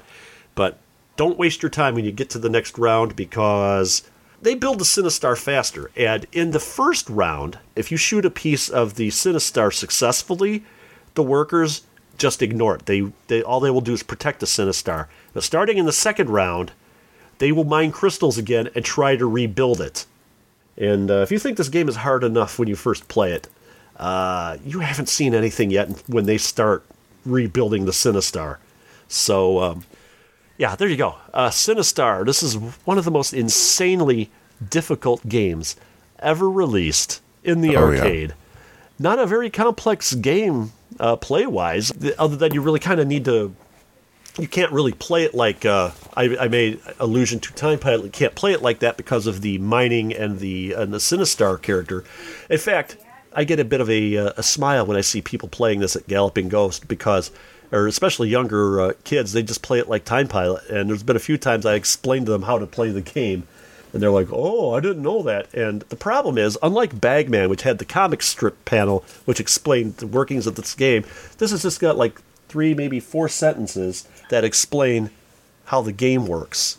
Which is pretty typical, actually, of any game back that back in those days. You know.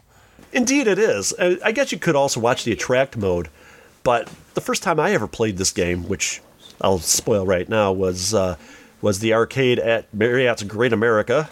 The problem is, I just played it. I thought the Cinnabons were smart bombs, just destroy everything on the green, and I'm just playing, playing, playing. I was just thinking you had to kill a certain number of, of bad guys, you know, just like Time Pilot. And then suddenly this big devil looking thing comes out, you know, shouting expletives at me or whatever it is. And they're like, well, how the heck do you kill that thing?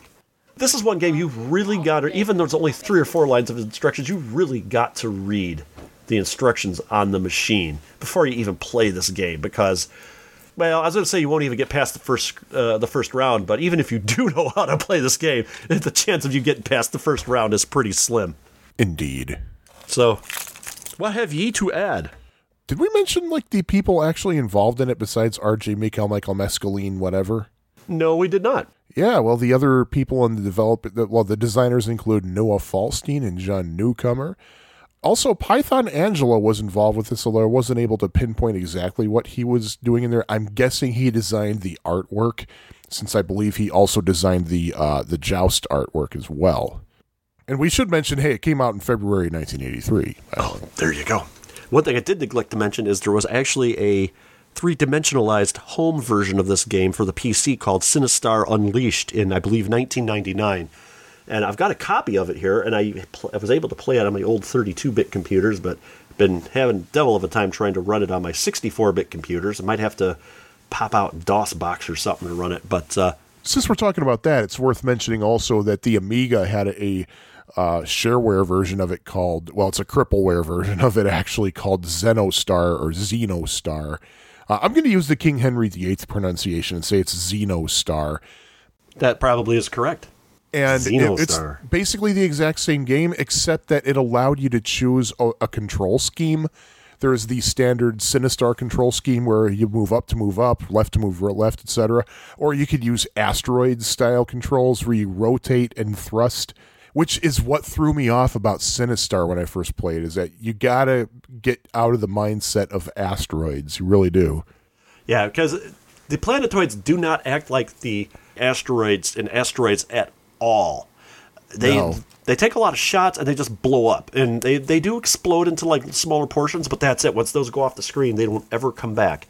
Now, what I hated, what I hated though, when Xenostar was out, I was in college, and then you know I didn't have money. Well, you know, not that I'm filthy rich right now, but I especially didn't have money when I was in college, and the way Xenostar was released is basically it was released as a demo, and if you wanted the full game, you had to pay 19 bucks or whatever. And the way the demo was is that you could not destroy Xenostar. You could not get Xenobombs. What what would happen is once Xenostar was created, it'd be beware, I live, and he would immediately kill you. Immediately. Oh wow! There's no like escaping no uh, no breathing room or anything. no breathing room. So it's like, man, I want to be able to play. Why don't? Why can't you just at least let someone play? Like, pro, like if you're gonna do a demo, put out a dumbed down version of it that'll let you play the full level, so you know what the whole thing feels like. At least, at the very least, give you a couple of Cinnabons so you can see how those Like, react. Yeah, yeah, exactly. But man, I was, could I could understand not being able to destroy it as long as you can see what it does a little. yeah. How well? How did that play? Was it just as difficult as the arcade? Well, again, I don't know because the demo would, wouldn't allow you to survive. But I mean, other than the Sinistar or the whatever they called it, I mean, I'm imagining it. I, I, I seem to remember it was. And while I'm talking about that, I might as well talk about where I first played Sinistar. Believe it or not, I first played Sinistar at Underground Retrocade. I always, always, always knew about Sinistar ever since it came out, especially because it is the cover story on the September 1983 edition of Joystik. the only issue of that game I ever owned. I think I believe I got it for Christmas. Yeah, me too. Until uh, until uh, earlier this year when I got a bunch from uh, Jeff Prescott. Thank you, Jeff.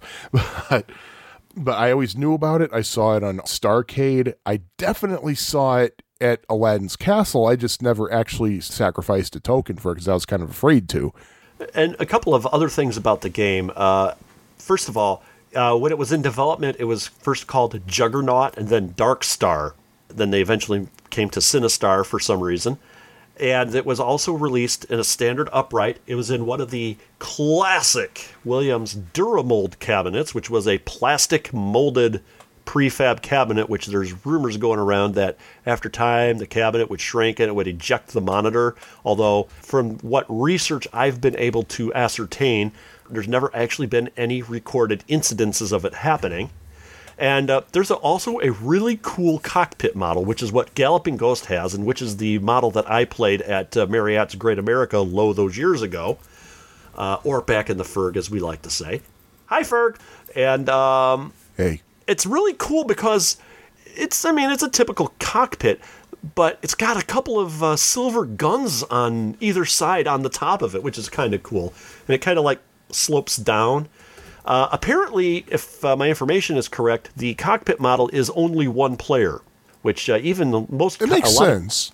uh, a lot of cockpit games actually still do two player. They just give you a little extra time to swap, you know, people out. But uh, this one is just a one player in the cockpit variety, from what I see.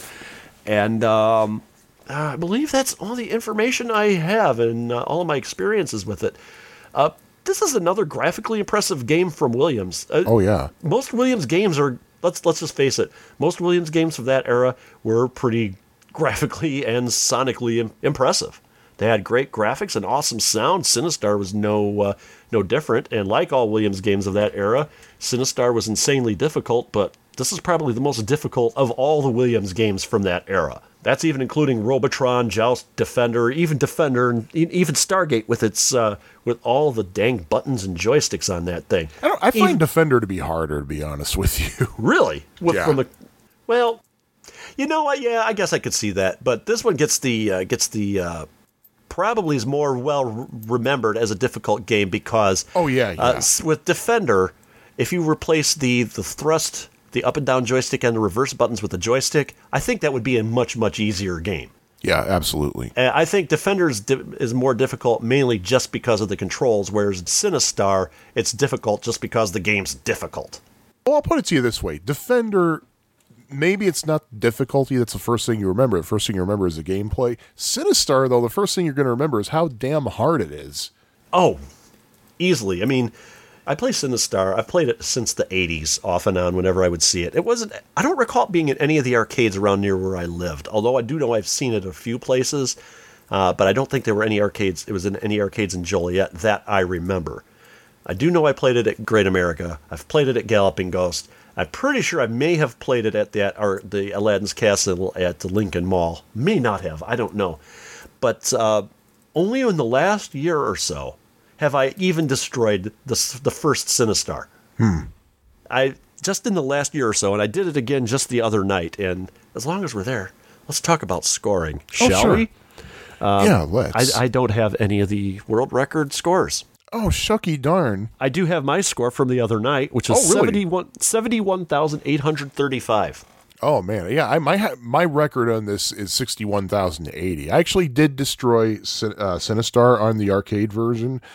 I think I came close to doing that twice actually. This is interesting because the other night when I first sat down to play this, I destroyed two Sinistars, and I'm like, two Wow. of them. And my score was 119,810. That looks like a 10. And I'm like, this can't be right. And then I looked into the um, into the game settings, and yeah, I had it set way easy. Ah, But I reset everything back to manufacturer default, and uh, yeah, my score uh, seventy one thousand, whatever I said it was. yeah. Manufacturer default would be three ships and uh, extra ship every thirty thousand. Difficulty level five and continuous fire enabled. Oh, this one uh, the default went to five. Yeah. You said three, Oh, default. Oh, f- five ships. five ships. Ah. Hmm. Yeah, because Twin Galaxies says the factory defaults are three ships, but Unless it could be the ROM I was playing, but I was playing the most common ROM, which was revision two. which I believe is that's the one that fixes those bugs you were talking about. I believe. I don't know. That's a good question. because I seem to remember that the bug fixes were kind of rush released before an arcade show happened once, and so some some machines might have the bug fix. But source here says revision two was the most common version of the game. Oh, and this is interesting because like Defender, Robotron, Joust, all them had like the orange version and whatever they were by color. This one is actually version numbers. This one, this game doesn't actually use colors. While the color ones might be something specific to say Eugene Jarvis. Oh, that's true. Because, uh, but then again, he wasn't involved. Was that? A, he wasn't involved in Joust, and Joust was a color, I believe, revision. Huh. Could be a different uh, manager at Williams or something like that. It could be. So you had mentioned earlier that uh, they actually made the game harder after it premiered at the AMOA show, which is the oh gosh, what does it stand for? Amusement, Amusement Machine Operators, Operators of America. or something. something like that. Yes, it was. Uh, the game was actually easier at the trade show, and then the the suits at Williams said make it harder, and boy did they make it harder. The fact of the matter is, you're going to be killed by the warriors more than anything else in this game. Uh, you'll get killed by the Sinistar, yes, but uh, those warriors they shoot at you almost way too fast. Sometimes I think it's almost uh, almost unfair how fast they can Yeah. rip shots off at you and how their bullets can just stay on the screen. But I guess uh, the best way to explain it is by saying something annoying like this. This Williams game is so easy, said no one ever. there you go. But that having been said, well, first of all, do you have the uh, the world records for this game? What do you think I am? A world record haver of games? Well, yeah, actually, I do.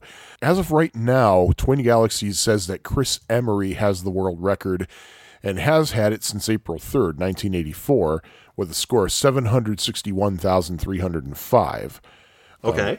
Aurcade.com says that Steve Wagner has it, and that was performed at Richie Knucklez during the Battle of the Arcades on March 24th, 2012, with a score of 368,525. and unlike Bagman, those seem like legitimate scores you could reach in this game. Yeah, if you're really, really, really, really, really good. Because that sev- that three hundred and some thousand one, the score I got is like uh, almost a third of that.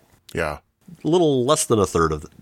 But those do sound like legitimate scores if you are good. But Oh, yeah, uh, yeah. just getting around those dang uh, warrior ships. It it was interesting because way back in the Ferg, I actually had the Williams Arcas- Arcade Classics pack or whatever it was for uh, DOS PC, and um, it allowed you to go into the settings and you could change you had a lot of freedom with these uh, with some of these Williams games as far as difficulty and what score you can get more ships on.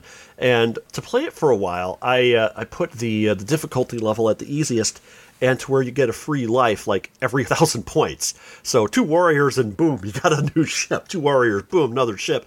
And I think I was playing that for hours and hours and hours before I finally got tired because I just had so many free freaking ships. There's no way you'd want to do that. Uh, no, no. Because the game, the more ships you get, obviously, the easier. But uh, but you do have a lot of freedom with uh, with your settings on these Williams games, especially like Joust, Robotron, this one. Couldn't tell you on Bubbles, but I'm pretty sure that one did too. Um, they didn't have like set dip switch like you could get free life at 30,000 and 60,000 points or one free life at 50,000 points and no other free lives in the game. You actually had freedom to set these things to tailor the game to your audience, but uh, you know, let's not go overboard or underboard as it were. So you can Yeah, make the game as easy as you want or as difficult as you want. And with that having been said, I'm almost tempted to pump the difficulty of Sinistar up to its absolute maximum with no free lives. kind of like the challenge mode of Robotron on the Atari 7800. Yeah, get back to us at how well that turns out, will you? I might do that. I said might. and I believe that's all I have to say about Sinistar. I ain't got nothing more about Sinistar. Um, Other than it's hard as all hell, but still, I, I really enjoy it. Uh, how would you uh, rate it on a scale of 1 to 5 continues? Whoa, that was rather abrupt. I like this game. It, it's it's hard as hell, but it's it's it's addicting as hell too. And I think it has to do with the addition of the mining of the crystals. That adds another dimension to the game, Yeah. that keeps it from being just a mindless shoot 'em up like uh, Time Pilot. Time Pilot, great game, but there's not a whole lot of depth there. Not as because you're you're you're basically just shooting stuff. I mean, I guess it has some depth because it's basically telling a story of a of a ship, you know, of, a, of an airplane that got caught between time wars or whatever. But this one feels like there's a lot more depth to it, as I said, because of the mining of the crystals, and you got to give it credit for that. It's just that I think the difficulty keeps this from being a five continue game. But then again, I would say it barely keeps it from that.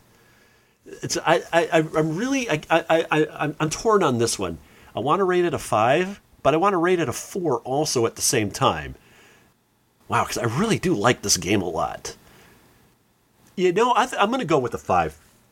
I'm going to go with a five on this game. Insanely difficult, and the reason I'm giving it a five is because I just absolutely love the sit-down cabinet of this game.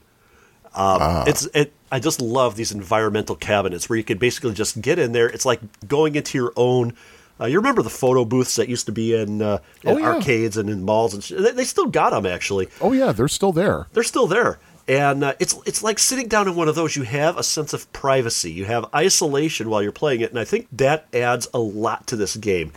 So, I, you know, I'm going to rate it a five because I just think it's a hard game, but it's I think it's one like all good games. It's got that. Oh come on! I got to try this again. I got to do this again. But that's once you know how to play it. That's exactly why I'm rating it a 5, too. I'm not rating it a 5 because, oh, everybody knows you have to rate a 5. No, I don't care what everybody knows. Just for all the right reasons, all the reasons you said, it is a, has very very interesting layers to it. You, again, you have the mining going on in addition to the shooting all the uh, shooting your enemies and all that good stuff. The digitized sound adds to it with a known radio personality too. Come on. And on top of it, the whole beware, I live, and run, coward, those all became memes basically before memes existed. Exactly. You might not think about it, but Sinistar is almost as iconic a game as, say, Pac Man or Space Invaders, but for different reasons. for different reasons, although I wouldn't go so far as to say as iconic as Pac-Man. or well, maybe not Invaders. as iconic, but it is an iconic game. And if you go up to anybody and who knows, who remembers classic arcade games, and you say, "Hey, what are the best ones?" Chances are, someone who did a lot of game playing in the early '80s is gonna come up and say, "Oh, you know what I like to play all the time? Sinistar. It was hard as hell, but man, that was a great game." I think it goes actually. Uh, I, I, I would say a little bit differently on that. I think more people say if you ask them what is Sinistar, they'll say, "Oh, I don't know." But if you say "Run, coward," they'll know that. They, I think they'll know of Sinistar without knowing that it is Sinistar that you're talking about.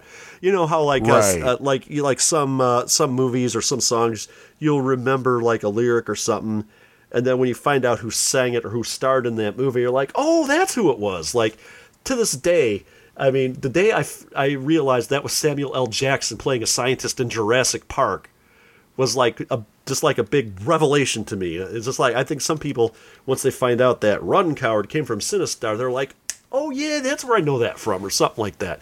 It's an iconic game. It's not Yes, the yes. iconic. It's not as iconic as Pac-Man or Space Invaders, but it is iconic. Yeah, this is getting a five from the both of us. Now, we talked about both of our games now, so uh, why don't you tell our listeners what the theme is of today's episode? Why, I certainly will. The theme of this game are two arcade games that are The insanely theme R. difficult. Theme R. The theme of the show is two games that That's are better. that are, and I thought I was the grammar Nazi, that are Oh, insanely difficult. These are two of the most difficult games that you will play in the arcade. Bagman, I think, can be beat with a pattern, but I don't know that for a fact. But they are insanely difficult. And that's why we love Sinistar. I can only think of one game off the top of my head that's harder than both of these. Oh? But uh, yeah, and I don't want to talk about it right now because I'll just get really, really angry. Okay, fine. Lunar Lander. Lunar Lander is so impossible that it just plain sucks. It sucks, sucks, sucks. I've Lunar actually been able to land the ship in that game. Not often, but I've done it. I'll tell you what. I've, I've, it was easier for me to beat the Sinistar than it was to land a frickin' Lunar Lander. Anyway, yeah, I'll give so you that. that's the that's the theme. Games that are pretty darn hard. So for next episode, uh, we will be talking about Stratovox and Space Invaders, which was a gaping hole in all the episodes we've done so far. It's one of the most iconic games we never talked about, so we figured we'd better talk about it. And there's going to be a little bit of a twist here, so you're going to want to pay attention, folks, because I chose these games. Jimmy G doesn't know what the theme is yet, and he won't until we reveal it for Not the next clue. episode. And I'm going to probably change.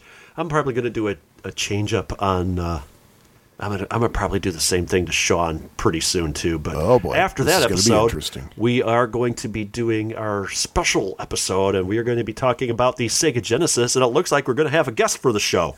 Oh, awesome! And we're also going to have a contest for the show, so stay Yes, uh, stay listening for that. Should we uh, reveal the? We, actually, let's wait and uh, work out the deet, the deets, Yeah, as the well, youngsters yeah, today yeah, say, just- with our potential guest, and uh, we'll announce it next episode. Yeah. In the meantime, we should announce uh, special thanks to our Patreon sponsors. We have Bingo. yet another new Patreon sponsor. Thank you to Jonas Rulo. I hope you, I hope you said your name right. Hey, hats off to you, if especially if I was wearing a hat right now. I just took off my headphones to uh, Jonas Rulo. Um, also, thanks I to took out Ro- my earbuds to him.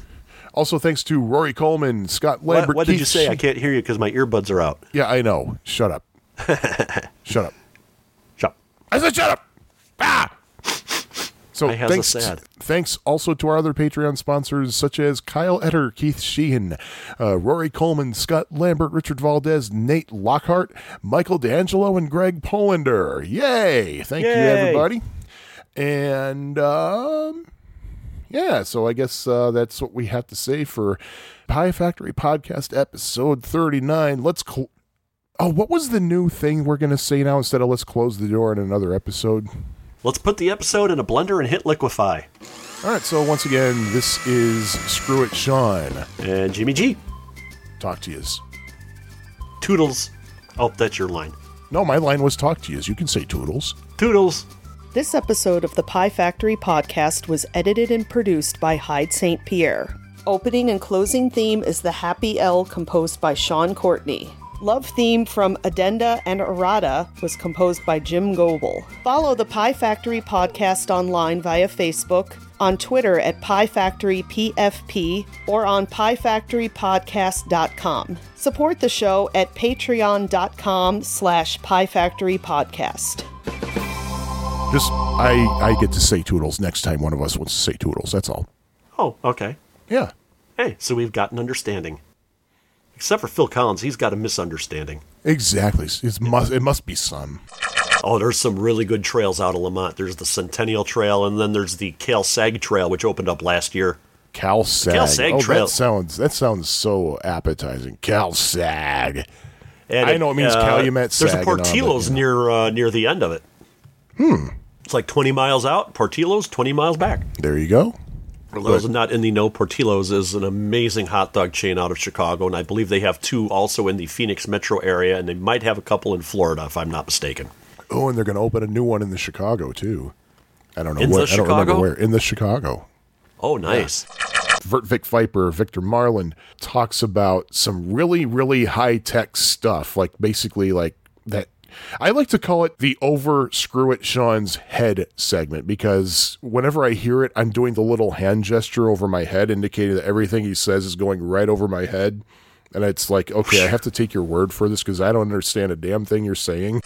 You can only carry them for so long before they disappear, and if you kill a guard with it, the pickaxe dix, uh,